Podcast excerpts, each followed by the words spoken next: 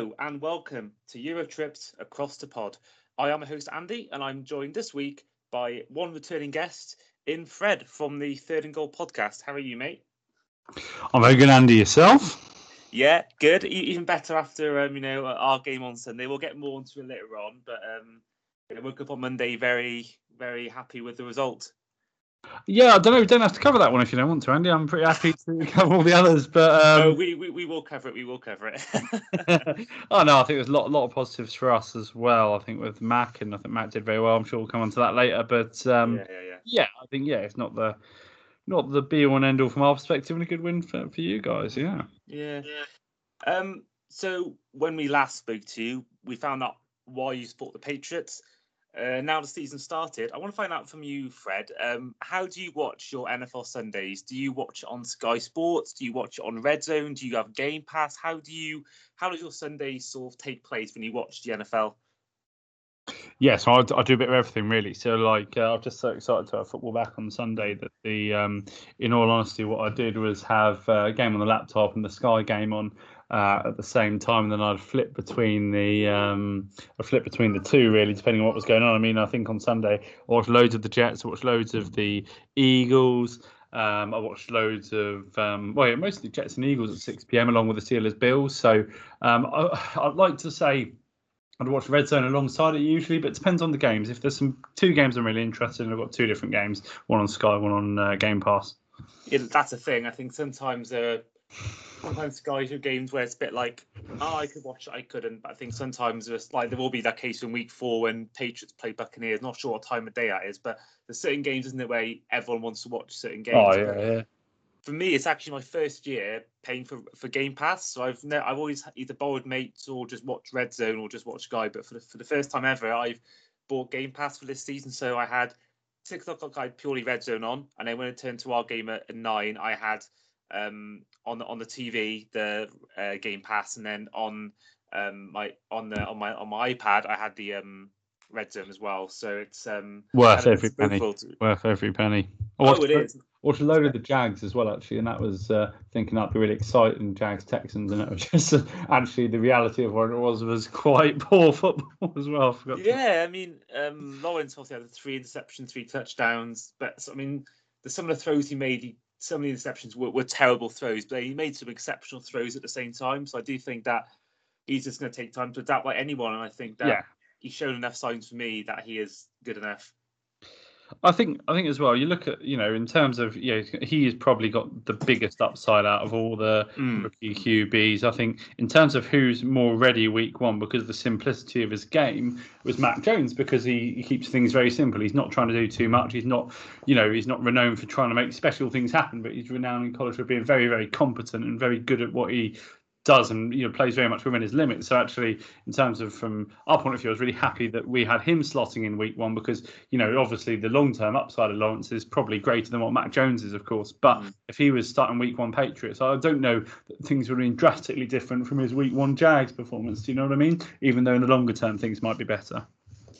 Yeah, and I think that for me, Lawrence he's obviously a victim of his own success. That it happens to a lot of people who are first overall picks. Look at Joe Burrow last year as well. That um, often the reason why they get picked first is because the team's not very good. So I do think that yeah.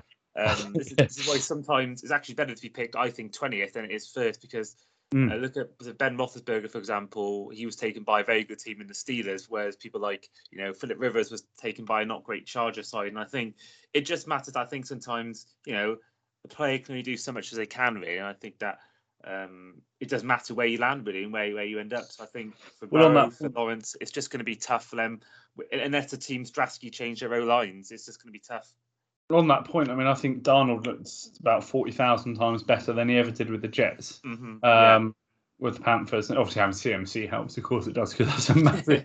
yeah. You know, that's as good as throwing a fifteen-yard completion, isn't it? A lot of the time, yeah. do you know what I mean? But like, um, you know, he looked so much better, so much more comfortable in that Panthers um, yeah Panthers lineup than um, than he ever did with the Jets. And then I was watching Zach Wilson. It was almost like a, a, sliding doors moment in that you know Wilson was you know getting sacked, he was getting chased, he was having you know, to throw the ball under pressure and all this sort of stuff a lot of time. And it was just like watching Darnold. I mean, you probably watched a lot of Darnold as well. He's in our division.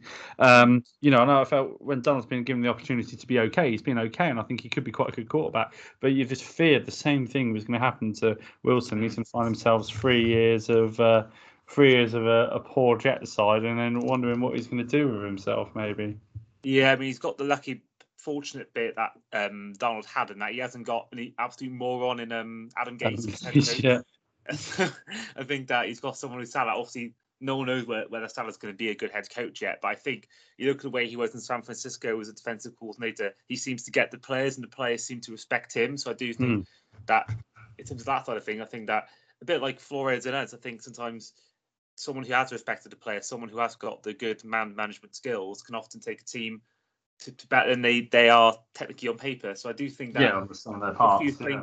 if Adam Gase kept this job, then I think I'd fear him a lot more. But I think Saleh, he seems to have his head screwed on, so I, I do think that he'll he'll he'll do well. Um, but, but whether it's better than Lawrence or Trey Lance or Fields, I, I don't know yet. Um, but this podcast we will do a review of NFL every week. So this is our review of week one of the NFL season. Good to have it back. Um, now, the, first week ended with a thriller between the the Ravens and the um, and the Raiders in the first game with fans at the new Las Vegas Allegiant Stadium. Um, the Raiders ended up winning in overtime. I think it was 34 27. Um, and it was um, an exceptional atmosphere. I, don't know what you thought, Fred, but it was an amazing atmosphere. I thought, um, and the Raiders thought they'd won the game with a um, with, with, with, an overtime throw um, to Tyrell Williams before it got brought back after all the fans, all the players went mental, players were on the pitch, and then the obviously Raiders Derek Carr threw an interception on the in the end zone before um, in the end uh, the Lamar Jackson was tackled for a fumble. Ravens collected the ball, and then they scored winning touchdown um, afterwards. So that was the end of the week. Um, now we'll go back to right at the start of the week. Thursday night football season opener between the Dallas Cowboys and the Buccaneers. This was one of the best games of the whole weekend. Mm. Uh, Buccaneers ended up winning 39-29 thanks to a la- last-minute field goal. Um, in terms of the game itself, Dak Prescott was very impressive with 403 yards. Tom Brady with 379 yards. Both um, Tom Brady threw for four touchdowns. Uh, Prescott threw for, threw for three. In terms of the rushing game, neither team really had any luck. I mean, 33 yards from the Elliott, 32 yards from Fournette. It was receiving yards where it really was impressive. Amari Cooper had 100, 139 yards from 13 receptions and two touchdowns. CeeDee Lamb had seven receptions for one touchdown and 104 yards. And where Antonio Brown had 121 yards and one touchdown. Uh, Rob Gronkowski had 90 yards and two touchdowns, and Chris Godwin had 105 yards and one touchdown. Um, yeah, I thought it was a really impressive game. Uh, what did you think of the game, uh, Fred? Yeah, really, really enjoyed it. I mean, it's full of good news stories, wasn't it? Let's be realistic about this. You know, I think Dak Prescott performing how he did, having not thrown a ball in pre-season, you know, to take them to within two points of beating that Buck side, which I think are absolutely superb, um, is something else. You know, I think also for Antonio Brown as well. You know, he's had plenty of off-field issues, and things seem to be a bit better for him last season, and things seem to um, improve. And and for him to put in 121 yards receiving on, you know, on week one is um, is absolutely massive. And uh, you know, I'm really pleased for for those guys. I think also you know, what it showed you in terms of you know particularly watching that game, and I, I compare it to the Super Bowl, not in the sense of the importance because it wasn't as important as the Super Bowl, obviously, but what you have got is a very tight game. And who does Tom Brady go to in those tight games? He goes to Rob Gronkowski. You saw it in the playoffs, you saw it in the Super Bowl in the big plays.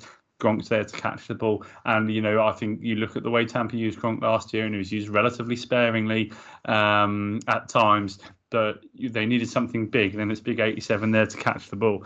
Um, you know, I think from a Cowboys perspective, you're almost a little disappointed, in spite of how well they played. And I think actually they've loads more positives than negatives uh, for them. You, you look at, um, you know, you're a good Ezekiel Elliott performance away from probably winning that game. Uh, yeah. Uh, you know, 11 carries for 33 yards. You know, we, this discussion rambled on and on and on last year in terms of he's on the big contract. We need big numbers. Well, even semi good numbers yesterday would have. Um, not yesterday, sorry, on Thursday night would have seen them through. You know. Mm-hmm. Yeah, and I think that with um with with the Dallas Cowboy, I think that Prescott looked so comfortable. You, if you watched this game and didn't realise that he had that long of injury, you wouldn't have thought it, would you? He looked so comfortable. He looked like he hadn't been away. Um, I mean, I've always been sort of, you know, I've always thought he was maybe overrated. I've always been sort of um, a doubter of Prescott, but I think this game showed to me that actually he showed me in a big game. He showed he could compete with Tom Brady. He showed and then there's one there's one, one play where he looked like he's going to fall over, and then he got back up on his feet and threw a touchdown to Cooper with a really precise pass. So I do think that he, to me, because everyone mentioned his passing yards last season that he's projected to do this when he hadn't actually done these yards. But I think for me, he looked every bit as good as he did last year, and I think he looked exceptional. I think for Buccaneers, this is why they're going to go far this year again, is because to have Antonio Brown as your third or fourth choice wide receiver is just that's like he's for years he was the best wide receiver in the league. He was probably bound to be Hall of Fame before his off off the field troubles. And I do think that to have someone like him as your third choice is just a difference. Where some teams just have one star at wide receiver, where they have Brown, they have Godwin, they have Mike Evans, they have even mm. Gronkowski to throw to, even Giovani Bernard, who showed only had two receptions, but I think he even showed his abilities as a receiving back. So mm. I think the Buccaneers will be thereabouts, but I think the Cowboys definitely with the injury to Fitzpatrick in the Washington game, I think this could even more outweigh their sort of uh, sort of emphasize their winning chances to win the division. But also, I think they showed in these big games they compete in these big games, and they showed that um, if you get to the playoffs, that they could easily compete with the likes of the Buccaneers, the Packers, the Rams, etc. Yeah, absolutely. And I, I, think, in all honesty, I think they'll win that division. I've said that all along as that preseason. I think the Eagles were surprisingly impressive. Um, you know, talk about that game later, I guess. But I think the Cowboys, just their high-powered offense, and something I'd be interested in because their issues were. I mean, look at the first five, six weeks of last year before Dak's injury. They scored, they scored a lot of points, but they conceded a lot of points as well. And that was the real kicker for them because. Um, you know their, their inability to defend, and they've they kept Tampa in a tight game down to 31 points. You know, 31 points, you're not necessarily running away pleased with that. But is this a Dallas side that would have conceded 45 points against Tampa last year? That's uh, probably a question we'll find out the answer to in the next two or three weeks when things get a little bit easier than the Super Bowl champions. But they're so well set up on offense. All the weapons they've got. If they don't win that division, um, then something's wrong. I think realistically, the only team that can challenge him are Washington. Mm. Although you know we're now looking at Heinicke and all that sort of stuff, um, and what comes with that. But he was okay in the playoff game he had to play last year. Um, I don't know. We'll see. I, I think I think Cowboys are probably going to walk away with that division though. Yeah, I mean, we've only got a small amount of tape on Heinicke, but I think when he came on Fitzpatrick, I think he looked all right, and I think he looked all right in the game against the Buccaneers in the in the wild card rounds. I think he did, he did look fairly impressive, albeit a small game time. We'll see how it goes over the whole season, but I do think you got you got Gibson, you got McKissic, you got McLaurin, you've got Curtis Samuel, you've got Adam Humphries, you've got obviously an amazing defense, particularly the defensive line. So I do think that defense can win Washington games where I don't think the Cowboys defense can. Um, so it'll be interesting. I think for me, whoever wins the division games will between those two will, will win a division. But a third NFC NFC East team, NFC East team, sorry, uh, may have something to say about that. Um, the Eagles beat the Atlanta Falcons 32-6 on Sunday. Um, mm. And you told me before we started recording, Fred, that you actually watched this game. Um, so how, how, did you how did this game go? Watched loads of it. Yeah, I think um, yeah, the first two drives were really deceptive, weren't they, for the Falcons? Um, the two yeah, relatively yeah. good drives coming away with six points, and then it all fell apart. I mean, the Eagles actually, for me, the Eagles grew into the game, and yes, the Falcons made silly errors, they gave away penalties, but um, it was actually a very competent performance from a team that I'm not very high on whatsoever.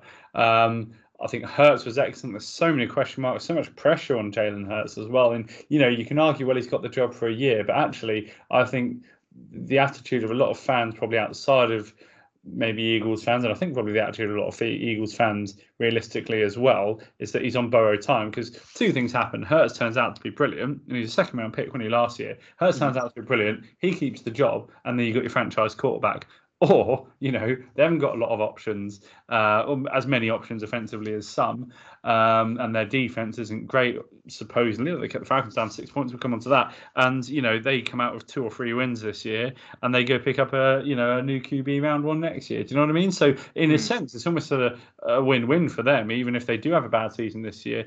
But they were so composite. You know, it was just ridiculous. And like, particularly that fourth quarter. And I know the game was well, the game wasn't quite gone to be honest, till quite late in the fourth quarter. But their defense got so big, and you've got to remember this is Matt Ryan, this is Calvin Ridley. It's not you know you're not playing against uh, an offense trying to find itself. It's fairly well established. But Julio Jones not being there, and you know he's quite injury prone. Didn't play an awful lot last year.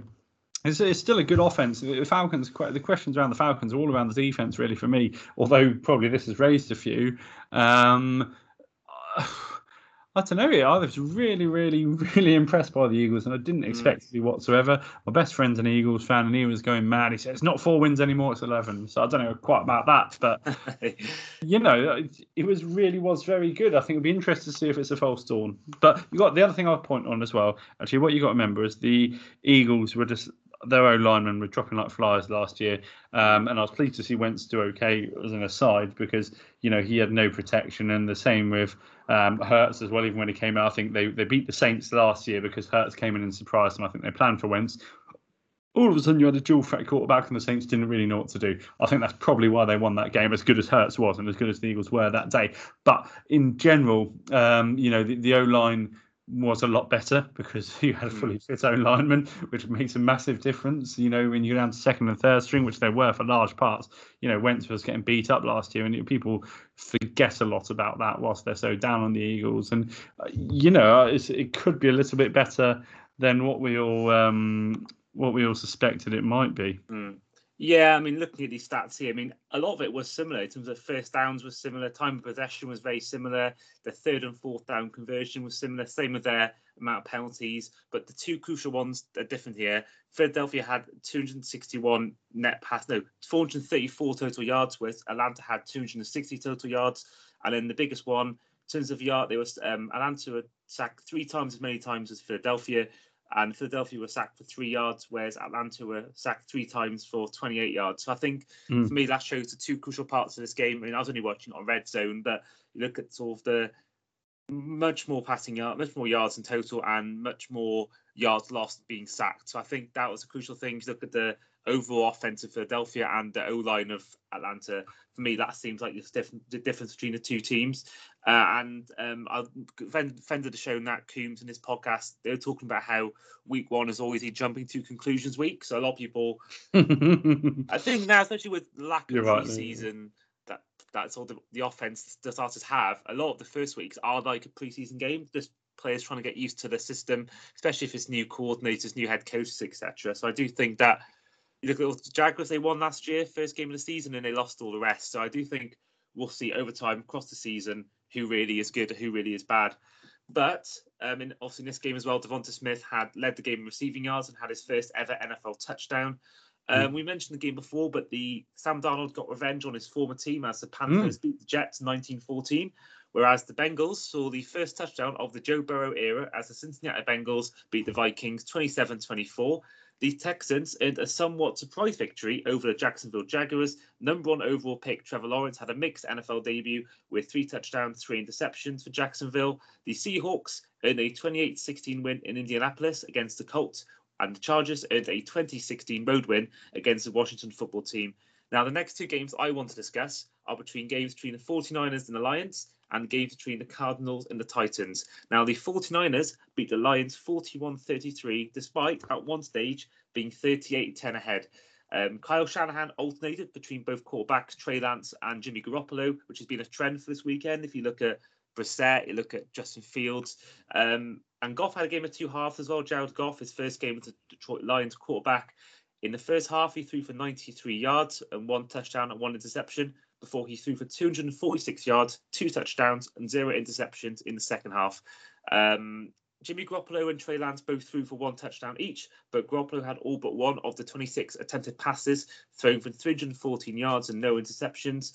Um, whereas uh, the 49ers rookie slash late round pick Elijah Mitchell led the game in rushing yards with the running back recording 104 yards and one touchdown, with former Packer and now Lions running back Jamaal Williams also recording one, along with 49ers um, Hasty. Um, in terms of wide receivers, uh, Deebo Samuel caught 189 yards for the 49ers, with um, TJ Hockenson, tight ends TJ Hockenson and George Kittle both recording 97 and 78 yards respectively. Now, this game, for me, this game at one stage I didn't think we'd ever be talking about in too much detail because at one stage it was it seemed over, it seemed really done, and then our fourth quarter hit and the Lions really went for it. They they forced turnover. I think they got an onside kick. I might be wrong, but that game really got me intrigued towards the end. And I think that for me, this, this, this embedded, this sort of was um, I don't know what you think, Fred, but this all showed. in mean, all off season we talk about Dan Campbell's press conference, how he wanted to bite kneecaps, but I think he showed in this game there is some fight in his Lions team. I mean, mm. they aren't going to win many games. They haven't got a great team, but I do think that there's some encouragement from this game. I mean, this could have been, you know, 49ers could have dropped off, and it could have been just them taking their foot off the gas. But I do think that I think Detroit threw a lot of fight, and I should think they showed a lot. Goff looked good in the second half. Um, and I think yeah, they look they look quite a good unit. So I, I, I, don't know what you thought this game, Fred. Did you think the Lions have encouragement, or do you think it was just the 49ers um, putting their foot off the gas? No, no, I think there's uh, definitely tons of encouragement for the Lions. Like it's an interesting matchup these two quarterbacks for a start because you actually got two quarterbacks again under a relative amount of pressure.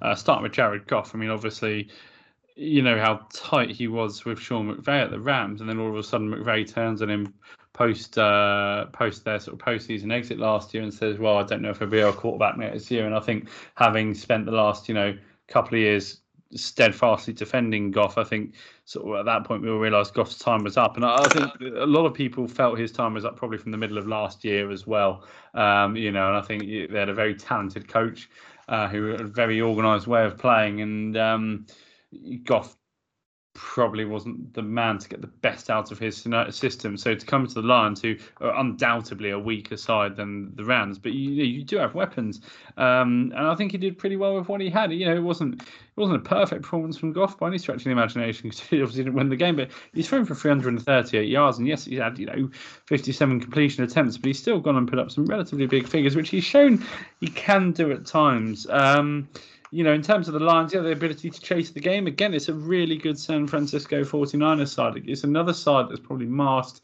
by their record last year, and their record last year certainly wasn't fantastic. But then you, the Kittle was out. Everyone seemed to drop drop down if you're a 49ers, and um, 49ers player 49ers fan, it must have been very frustrating. And there was a lot of pressure on Jimmy G. And, uh, you know, he's gone, he's 17 out of 25 for 314 yards, one touchdown. But, you know, he's had a lot of help in the rushing game. Eli Mitchell, Elijah Mitchell there as well, isn't he? So, um, you know, I'm a fan of Jimmy. I think actually Jimmy's biggest problem is, you know, he's made of glass and his ability to stay on the pitch. I think it's the if he stays on the pitch, he can get these 49ers certainly to the postseason, even in a very tough division. Um, which you know, the NFC West, I think, probably is the the best, most attractive league uh, division to watch. Um, but yeah, no, I don't. For me, his ability is not in question, in spite of you know what people say and the excitement around Trey Lance. And there is a lot of excitement around Trey Lance, and rightly so. But again, he's another one. He's put up a good performance, not not a great performance. You know, I wouldn't put him on the on a par in terms of performance this week, like you know, like Jalen Hurts put in a very good performance, but he has put in a good performance, very competent. He's you know taken him over the line with the support of people like you know Deebo Samuel, Kittle, mm-hmm. and Elijah Mitchell. I think you know he he can run this offense and he suits this offense. Um, so you know, for me, that was the interesting matchup, and Jimmy G and, and Jared Goff as well, to a lesser extent, probably done themselves no harm in their performances last week. But yeah, you in answer to your overall question about the Lions, I think yeah, I, I don't think they're much fancied side. I think they've got a few good players on offense. I think there's questions around the defense and questions around the coach still, but um, like you said, you know, this whole bite the kneecaps mentality. Well, sort of backed it up a little bit there, haven't they? 16 points in the mm. fourth quarter. Yeah, and I think that um, I've always been a big backer of Jimmy Garoppolo. I think that whenever he's played, they've always mostly won. Um, but yeah, I think time will tell whether. And it's clear they want to replace him. They, they draft, they traded up to get Lance at three overall. So I do think his time is up soon. But I do think that in terms of this season, I think he might get a lot of game time because they don't want they don't want to rush Trey Lance too much in in in his career. I think they want to make sure he's he's fully ready for the NFL level. But mm. to this game, there were two big injuries coming out of this game. Uh, Raheem Mostert was placed on injury reserve and is out mm. for the first eight weeks of the season, uh, which is really good for my fantasy team. Um, and then um, also Jeff Okudah, the cornerback for the Lions, has also been ruled out for the whole season with a Achilles injury. Um, now, the next game is one of the biggest shocks of the whole weekend. It was the Arizona Cardinals win over Tennessee Titans by 38 points to 13. Uh, Kyler Murray's four touchdowns, with three more than the one that Ryan Tannehill threw for. Julio Jones recorded just 29 yards, only being targeted six times. But the biggest performer was Chandler Jones. The Cardinals linebacker recorded five sacks as well as two forced fumbles. He recorded the most sacks in a season opener since 1998. Now, Fred, can you guess the player that this was in 98? No. Short answer. well, it was um, Derrick Thomas. He recorded six sacks in a 28 8 Kansas City Chiefs win over the Raiders. Um, I think it's actually the third most ever in a season opener. I think there was one years ago that got six and a half sacks. Yeah. Um, but yeah, I thought that was really impressive from from from um, Chandler Jones. I mean, um, in terms of this game, I thought it was a shock. I, I mean, everyone had Titans down to win. The, most, most had them down to win the division. I think look at the hype around Julio Jones. Obviously, you got AJ Brown, Derrick Henry, Ryan Tannehill. I do think that you have to favor the Titans in terms of losing. Definitely lost their was offensive coordinator in um, Arthur Smith, but did they lose a defensive coordinator as well? Am I right? Am I right in thinking this? Good question. Um, yeah. I'm trying to rack my brain now.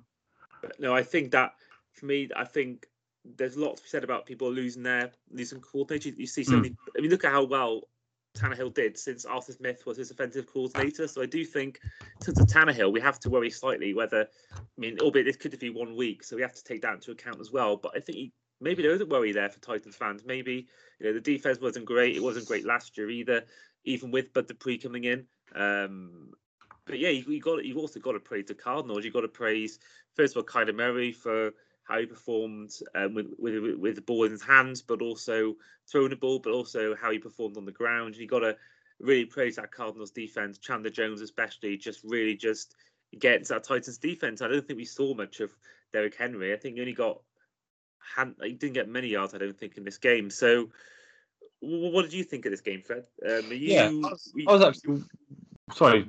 Sorry, uh, I think are, are you encouraged by the Cardinals, or and or yeah. are you more worried about the, the Titans? No, I'm very big on the Cardinals. I think um, very, as with any of those teams in the NFC West, very unfortunate to be in the division they're in. I think you pop them in AFC East. I think they'd go win that. Well, the Bills, I don't know. They, they fight the Bills for it, certainly. Mm-hmm. Um, you know, pop in a range of the other divisions and they'd be fighting to win that league. And they could well fight to win the NFC West. I think they're just probably a little bit more behind someone like the Rams, maybe. But um, yeah, coming on to this game in two, well, yeah, I actually quite fancy the Cardinals. I think, you know, it's year three Kyler Murray now. Kyler Murray's got to put up big performances because of, you know, he's shown heavy glimpses. He's been very good in parts, but now is the time. You know, they've gone and got JJ Watt on the other side of the ball, who I think is fantastic. He obviously didn't do too much in this one, but they, have gone and you know invested three years in this young quarterback who's you know, proven to be. Um, bear me two seconds. Sorry. No worries. Sorry, everybody's had a cat walk across my keyboard. Um, you know, who's who's sort of improving and improving and improving, which is really, really good. And I think you look at that offense, DeAndre Hopkins, you know, um, receiver. They've, they've got plenty of options on receiver. Um, you know, you had three going over 68 yards, and I, I know obviously ideally you want a couple going over 100, but it's showing you have got the ability to throw to three or four guys there. You know, Chase even Chase Edmonds four receptions for 43 yards, AJ Green um, two for 25. You've got five receivers averaging over 12 over 10.8 yards per reception. Um, you're showing the versatility of the options you've got, and you've got this really versatile quarterback. And you didn't do too much for his feet, Murray. What he did do, his feet was good. Obviously, he got a touchdown, he ran. Uh, carried the ball five times for 20 yards, but you know if you know if you need a 70, 80 yard game out of him with the legs, he probably can get that as well. I think it probably suited the game they wanted to play. Again, they've got options um, running the ball, haven't they? You know, two receivers going over 50. Again, those look like reasonably average performances on paper, but again, I think there's the big argument to be made to just demonstrate the amount of options they've got. And it's a very good Titans side, although the defense, you rightly pointed out, there are questions over that Titans defense. You know, they've got that Titans defense had got to prepare for so much with that Cardinals offense. It was um, always going to be a tough day. Your point on Tannehill, I think, is quite an interesting one. Um, you know, it's done so much better since he got out of the Miami Dolphins.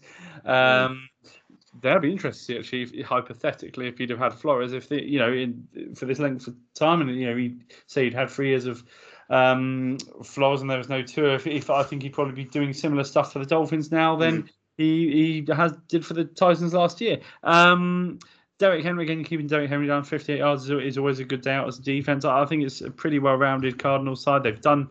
I was probably slightly critical of the overall recruitment in spite of the you know the JJ Watt signing uh, defensively last year for the Cardinals, but it's been a not a slow build because uh, probably a reasonably quick build actually the last two or three years, but they've gone about things the right way. I think it was a big performance that they needed to put in to show everyone um, what they could do. And I think they've gone and made a statement with that win. It's a resounding win. It's not a, you know, 38 35 and we won a shootout. It's we've kept you down and we've scored a lot of points as well. The Julio Jones, um, debate. Obviously, you know, good friends with Robbie, who's a Falcons fan, and you know, nobody questions Jones' ability at any point. No Falcons fan would have questioned Jones' ability. I'm sure very few fans in the NFL questions Jones' ability, but it's his ability to stay on the pitch.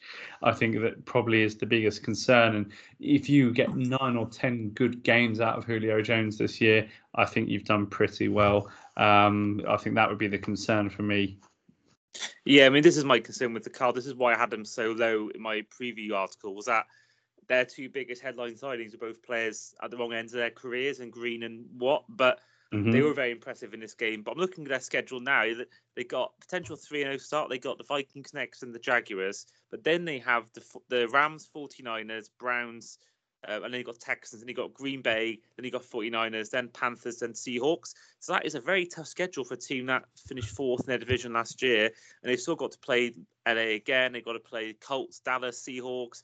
So that is a very tough schedule, and I can't see many wins, even though they were very impressive. I think oh, they'll beat the Texans, they'll beat Jags, Vikings, maybe Pan- probably Panthers, maybe one game against Rams, maybe maybe one or two games against the um, people like the Bears as well. So I do, yeah, it's a very tough schedule, and I think that it's. I don't. I can't think what wins. You know, they were very impressive against the Titans, but can you see them beat the Rams, the 49ers, Browns, Packers?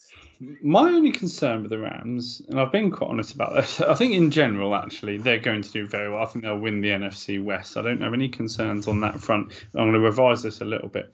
Um, is with Matt Stafford. Now, I don't think we'll have any problem with Matt Stafford winning regular season games of football. I think his lack of experience in big postseason games could mean they come unstuck. Now, I think you've got to ask yourself a couple of questions here. If you're a Rams fan, if you're um, if you're Stafford, maybe even in the sense of how many big games, really big games for the Detroit Lions has Matt Stafford gone and won? Well, he mm. lost both his playoff previous playoff appearances for the Lions, which isn't all his fault. You can't carry one man can't mm. carry a team, but he has had weapons at the Lions previously mm. as well. You know, it's not as if he's been, uh, you know, a yeah. one man show. Although he is better than the sum of the Rams' parts, there's no doubt about that. So you know that if that Cardinals game you know, say they are three and zero, oh and the Rams are three and zero, oh, and the Cardinals are flying. You'd expect the Rams, um, Cardinals to be three and zero oh off the back of the first three now, having probably won the most difficult one. Although the Vikings, I still think it'll be a test next week. Um, you know, it's a, an early little sighter, I think, for Matt Stafford in terms of a big divisional game that you are expected to go and win, but you're also playing very tough opposition. It's a nice little early sighter for him, I think, personally. Um, 49ers again they keep those guys on the pitch. The 49ers will be nothing but a shootout. Rams will come and set up in the way they best think to beat the Cardinals. The 49ers are going to come at you, so you're going to have to come at them back. There's no, you know, no two ways about that game. And then the Browns, well, again, it's a very good Brown side. So I, yeah, I see your point. I mean, weeks four to six will tell you exactly where this Cardinals side at now. But I think I've got a much in my head. I, I feel much. They've got a much better chance of winning those games now than I ever felt pre-week one. Yeah, I'm the same as you. I mean, the one thing Stafford will have that he didn't have in Detroit, he had people like Marvin Jones, Kenny Golladay, back in the day, Calvin Johnson. But I think mm-hmm. one thing he lacked in Detroit was a good defense behind him, and he's got exactly that in the Rams. He got probably the best, if not one of the best defenses yeah. in the whole of the league. So I think in that thing that it wouldn't be all on him to get the points. Sometimes he can win games via Aaron Donald, via Leonard Floyd, via Ramsey, Taylor Rapp, by Darious Williams. They got these such a big amount of defensive studs. I do think that you know that will be a massive thing to Whereas in Detroit, I don't think he ever had a real true defensive stud in that in that Detroit Lions hmm. team. But we now move to the other games. The Cleveland Browns thought they had earned revenge on the Chiefs, but a late Chiefs rally saw them beat the Cleveland Browns 33-29. The Green Bay Packers suffered a shock 38-3 loss to the um, New Orleans Saints was Jameis Winston throwing for five touchdowns and shock horror, no interceptions. Also um, prolific. He only threw for about 152 yeah. yards. That's ridiculous. so just get the job done. yeah. How how is he like the receivers he has like now nowhere near as good as you know Chris, um, Mike Evans, Chris Godwin. Yeah. He, he's obviously it's only one game, so you have got to take that into account. But even so, he was very impressive. Um, Just very quickly, because I know we're passing over that game pretty quickly. But the one thing I will say is, I wonder what state that Packers dressing room is. Not just off the back of losing that game, but Aaron Rodgers is yeah. so so talented, so so good. He's absolutely the best quarterback for the Packers. However, he moans and he moans and he moans and he kicks off preseason. He's you know mm. done it a couple of years now, and you can probably put up with it once. And I can I can see the argument with um, the whole Jordan Love um, draft. What I can't see is the point of what he did last season. It's an unwelcome distraction. Um, yeah. You know they've got weapons, and they they could quite conceivably with that roster go to another championship game. And all he did was kick off all summer uh, all summer long. Um, and I, I, think he's let himself down. I think he's let that organisation down. And I just wonder if they're a bit fractured from that because that was a very poor performance. I think you know there's no shame in you know losing to a Sean Payton coach Saints side, even though you've got Hill and Winston and the you know Ian Booker, your three quarterbacks. I, I think, but there is a shame in the way they lost and the way they performed. Mm. If they've lost that 38 34, then you know you scratch your head a little bit, but you say, well, at least we've given it our best. I mm. don't they can look around that dressing room and say we've given it our best. I think there's issues potentially in there with everything that's gone on for the last two pre seasons. They need a rocket up the arse to sort that out. Yeah, but I, I, I do think that there's some encouragement that the, the Buccaneers lost by the same scoreline in their first game last year, but I do think losing Corey Linsley and also Bakhtiari for the first six weeks, I think that could mm-hmm. be huge. Um, but I still think their division, their way, I think they'll still find a way in terms of winning the division because I think the division isn't great. The Vikings yeah. aren't great. The Bears will have Fields at some point, but they're not great. And the Lions are the Lions. But um, what I'd say just on the Bucks comparison is the Bucks knew the roster. Well, it wasn't a mess. The roster was very, very talented, but it was all a mess in the sense of their lack of preseason last year, the lack of camp and COVID and all these sort of preliminary issues. And that first five or six weeks, they were trying to find themselves. You know, so many times saw Brady throw the deep ball, and people were a good two or three yards off it. You know, um, and that that grew over time. This, the, the Packers offensively have by and large been together for, yeah, for well, you know, these these aren't. I can understand losing the game defensively to a well coached side. I can't understand the way they performed offensively. Uh, you know, I just have I have my concerns there. And like you said, I think they'll win the. They definitely should win the division, even if they lose the first three yeah. games. They should still go and win that division. But um, but yeah, I think there's a few, a few things going on there which um, which may just be stopping them performing now they want to perform. Yeah, definitely. Um, before we go on to our last game review, um, the New York Giants lost 27 13 at home to the Denver Broncos before Matt Stafford beat the Chicago Bears for the 12th, 12th time in his career uh, on Sunday Night Football as the Chicago Bears lost to the uh, Rams. Uh, I think was it 34 17 or something like that. Um, but Stafford became the first quarterback since the 1968 season to throw for two 50 yard plus touchdown passes on his debut um, for a new team. Um, so now there was an important game, the one I was really looking forward to beforehand. The Miami Dolphins beat the New England Patriots 17-16 in Foxborough. Um, touchdowns, um, our end came from Tua Tagovailoa and um, Jaylen Waddle, and I believe it was um, Nelson Agholor that got your touchdown. Yeah, yeah, yeah. Yeah. So, what were your thoughts on this game, Fred? Yeah, I mean, going into this game, I'm I'm glad overall the Patriots have gone with Mac Jones. I think that makes so much sense in terms of the future. Um, I was very surprised they released Cam Newton. I actually think actually starting Mac Jones in this one slightly weakened, even though I'm very up on Mac Jones. I think Mac Jones is the future and all this sort of stuff. I think it slightly weakened their chances of beating Miami this time round because I think they'd be more scared of Cam Newton running at them and a, and a running a heavily running based attack from the um, the Patriots. Um, so I was uh, in my head, I was probably thinking 55 60 Miami. You know 45 40 patriots in terms of percentages not scores um, pre-game yeah. um, in terms of you know, i was probably leaning towards miami. Um, my concerns were over what mac would be like and actually you know i watched a lot of him in pre-season and i think his attitude in training camp's really really good. There's lots of really positive reports and there was there's no big falling out with newton or anything like that and even you know newton came out on the friday before and said what a good guy mac is. So you know a, there was no detractors. There was a lot of um, a lot of people picking him up, and I, I was I thought from his perspective he was really really competent,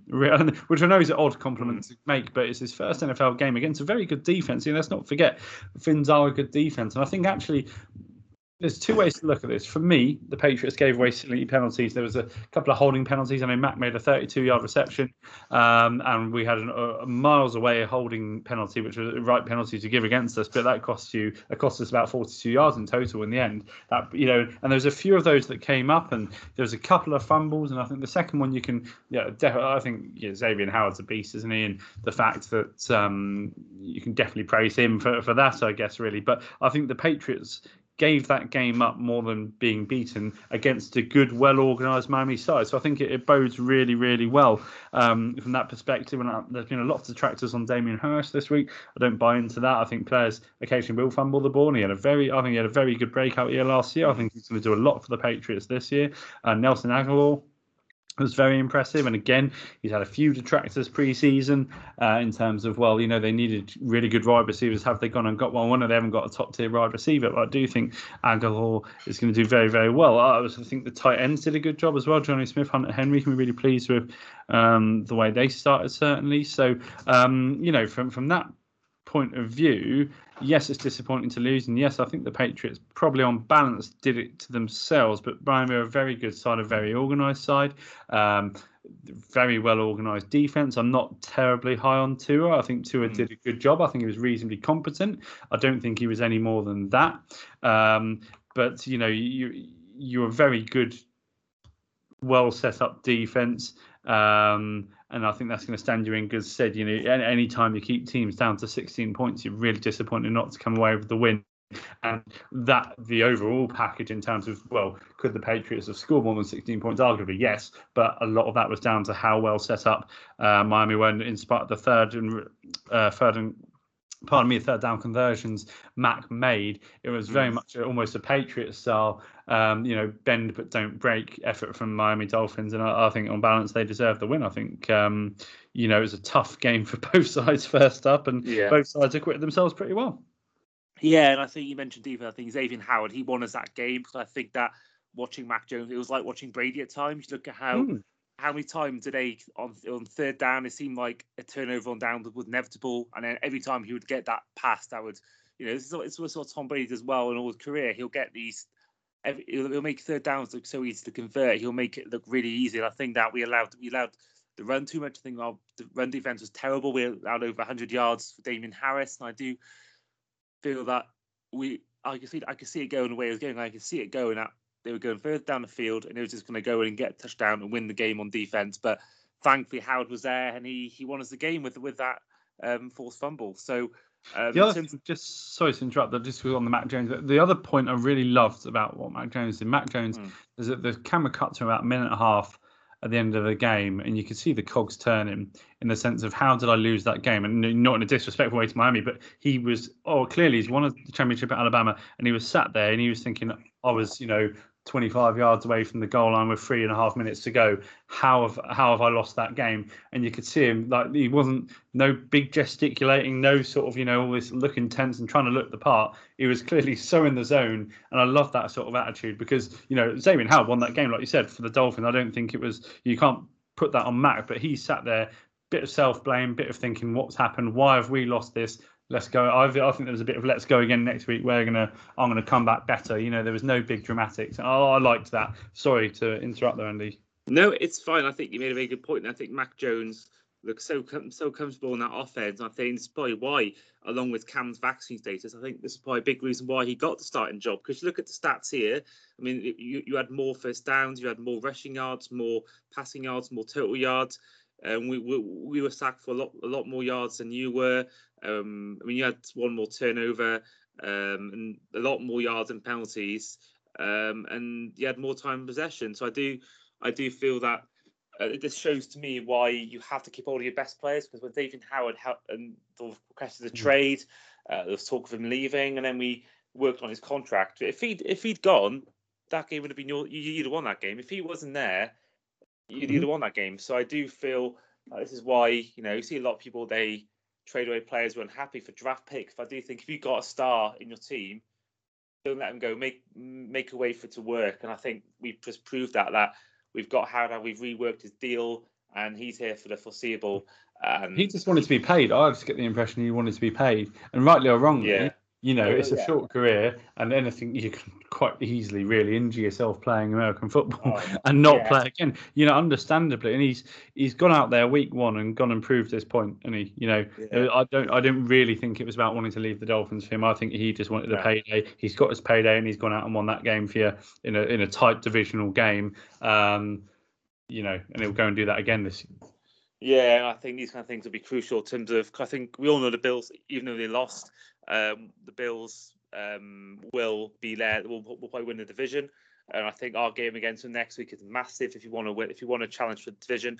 But I do think in terms of the wildcard spots, this game, this these games between us could be could be massive come the end of the season. So I do think to get a win for us on the road um, was massive. I think in terms of Tua, I do think that yeah, there were times where he made that awful interception throw. There were times where he looked scared under pressure. But I think one thing he, one thing he lacked last year was throwing the deep ball, and that is one thing he showed in this game when he's making passes to um, Jaylen Waddle. There was a pass which was an almost certain touchdown before for Albert Wilson in the game, which got battered away.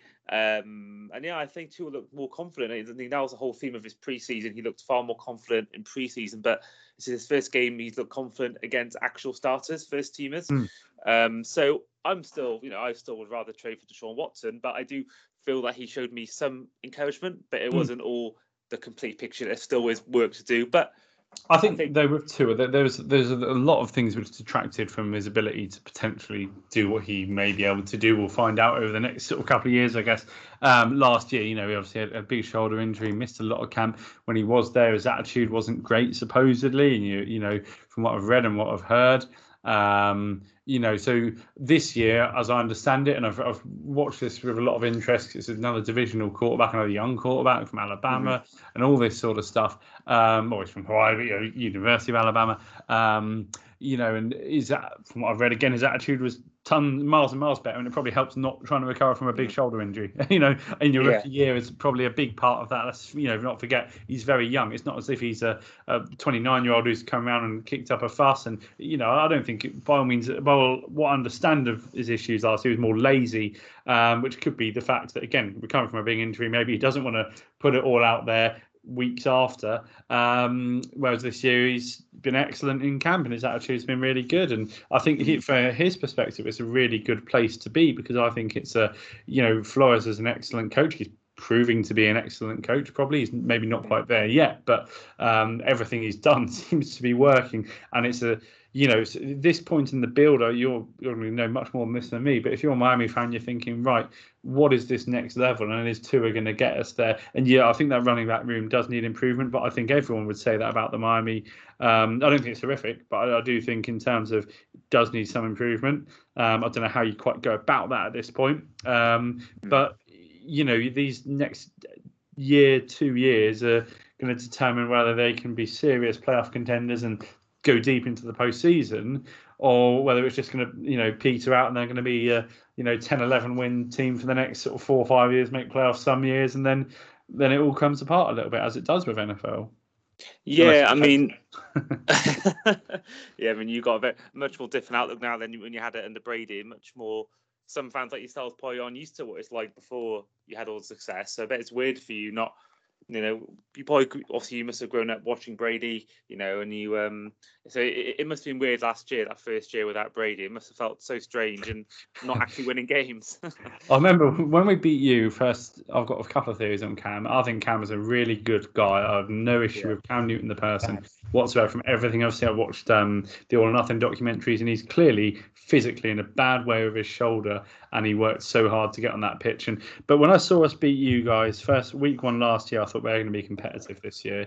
And I think, you know, I was still in the mind it was an improving Miami side. And then week two, we lost very narrowly, and it was a fumble about five yards yeah. out from Cam. I thought we're still competitive, and I think we went two and one. And then Cam's COVID, and I think the issue with you know the injury he has to his shoulder is you can probably get four or five really good weeks of football out of Cam in a row. I don't doubt that you can. I think the problem with like big shoulder tendon injury, um, it's one of those things which tires and tires and tires, and it's a gradual breakdown in terms of your ability to perform at the highest level, which is what you need if you're going to be trying to win games of football. And I think that's where, you know, that's the issue. We just didn't have the arm in the end.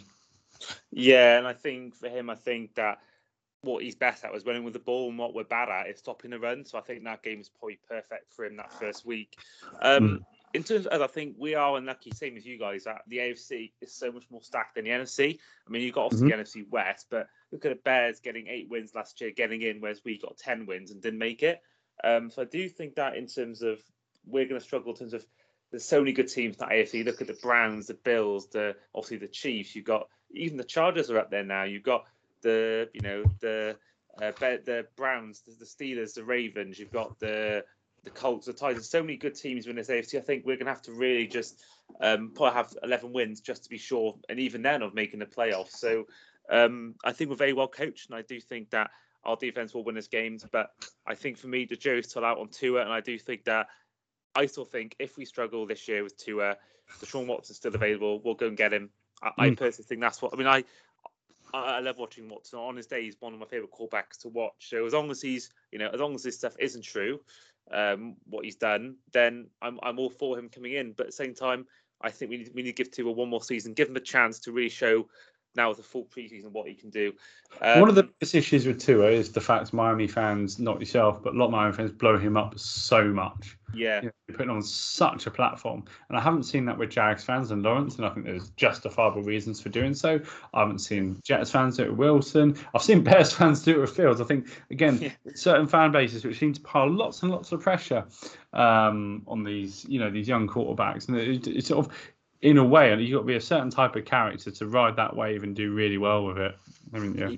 Yeah, I mean, whenever I, see, I mean, I've been to like, uh, I went to a Dolphins fan meetup in the UK, and I've, I've talked to Dolphins fans, and I've always said to them like, on, what basis are you? People say, "Oh, Tua is going to be the guy," but I've always said, on what basis? I mean, everyone's comparing, oh, looking at his Alabama tape, but that's Alabama. That's got you know mm. the best program in arguably in the whole of college football, and I think that it's a big step to go from NFL from college level to the NFL, and I do think that um, I, I, think personally, I think people are putting too much on his Alabama days and putting too much on the injury. Where really, but it really is about what he does in the NFL. But we'll we'll, we'll see. We'll see what happens because Mac, Mac Jones look good and he's Alabama, so it, it just depends how he does this year. Because I think that he's yeah. got, he got he's got actual good offensive weapons now. He's got a good offensive. He's got a good offensive program.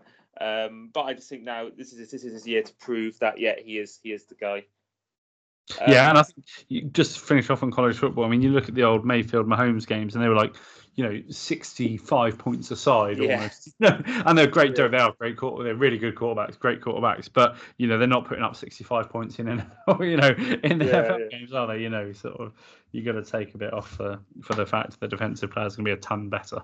Yeah, because I think it's, like, only like three percent of college players actually make the NFL or something like mm-hmm. that. Is there something like so? I think that shows that you know we see these people, you know, especially when they play these defenses like these teams that are not in like the don't make the playoffs, don't make the I forgot what the term is now when you get to the playoffs. Um, but yeah, I think a lot of these people don't actually make the NFL. So I do think that a lot of these college tapes can be a bit fraudulent because they're actually playing against players who aren't going to actually play professionally. So um, but we'll see on Tua. We'll see. But that does wrap up our podcast for this week. Before we go, I want to get from you, Fred, your play of the week and your play of the week. Well, play of the week. My play of the week, I'm going to be very biased, and I'm going to go easy. Mac Jones oh, um, touchdown. No. Yeah, I just, I mean, I've tried, I've, I think I've remained unbiased in a lot of what I've done, but today I just have to, just because yeah. um, very pleased with that. I'm very pleased for him. Um, my player of the week, Kyler Murray, without a shadow of doubt, I think it was excellent. I think there was, you know, if completion percentage slightly down, but in the big plays, he was he was brilliant against a very good Titans side. Um, he's got to put up this year, and he's gone and put up week one against a very good side. So he's my player of the week. How about you, Andy? Um, my player of the week is Chandler Jones. Um, for all the things I said before about his five sacks and really getting that exciting mm. Titans offense. But my player of the week is um, Matt Stafford's first throw in a Rams jersey. When I was watching that game, I often watch um, Sunday night games. I record it and watch it in the mornings to get some sleep. Yeah, yeah. And uh, I remember watching that sort of nine in the morning, ten in the morning, not knowing the result. And I remember literally I was already going into the season quite excited over how Stafford would doing in Rams jersey with Sean McVay and how much I rate him. Um, and did that first throw literally, he bombs it 50 odd yards um, to, was it Van Jefferson? And I think it was just, mm-hmm. I love the whole reaction afterwards when you saw Stafford running up and you saw all the players get, I, I thought it was amazing, amazing obviously amazing experience, but also as well, it was their first game as well on SoFi Stadium with fans, like full set of fans. So I think the whole stadium just looked incredible. I mean, Ja'Marr Chase's touchdown was also equally exciting because of the the way there was the stadium atmosphere. But I think just the way you know the, the throw he made, the atmosphere with the fans, the players, and Sean McVay, I think it was just all around just a very exciting exciting play. Um, but yeah, that does conclude our podcast. Hopefully next week I'll be talking about uh, Dolphins being two and zero, oh, more likely one on one. Um, and, good, and good luck. Are you playing the Jets this week? Is it Jets playing? We are, yeah yeah, yeah. Zach Jets. So, um, so I, we should. But I think either which way, whoever is at quarterback, we should go and beat the Jets. I think um, the way to do that is just pile loads of pressure on that the Jets O line, which uh, still looks to be like as strong as a pack of cards in the wind, I guess. So yeah. yeah. Especially with their best lineman gone, Mekhi Becton potentially as mm-hmm. well. So yeah, I think we'll both be one on one by the end of by this time next week. But thank you, but thank you for being on the podcast, Fred. It was a pleasure once again and we'll um, look forward to seeing you soon. So take care. Thanks, Henry, Andy. Cheers. Thank you. No problem. All the best.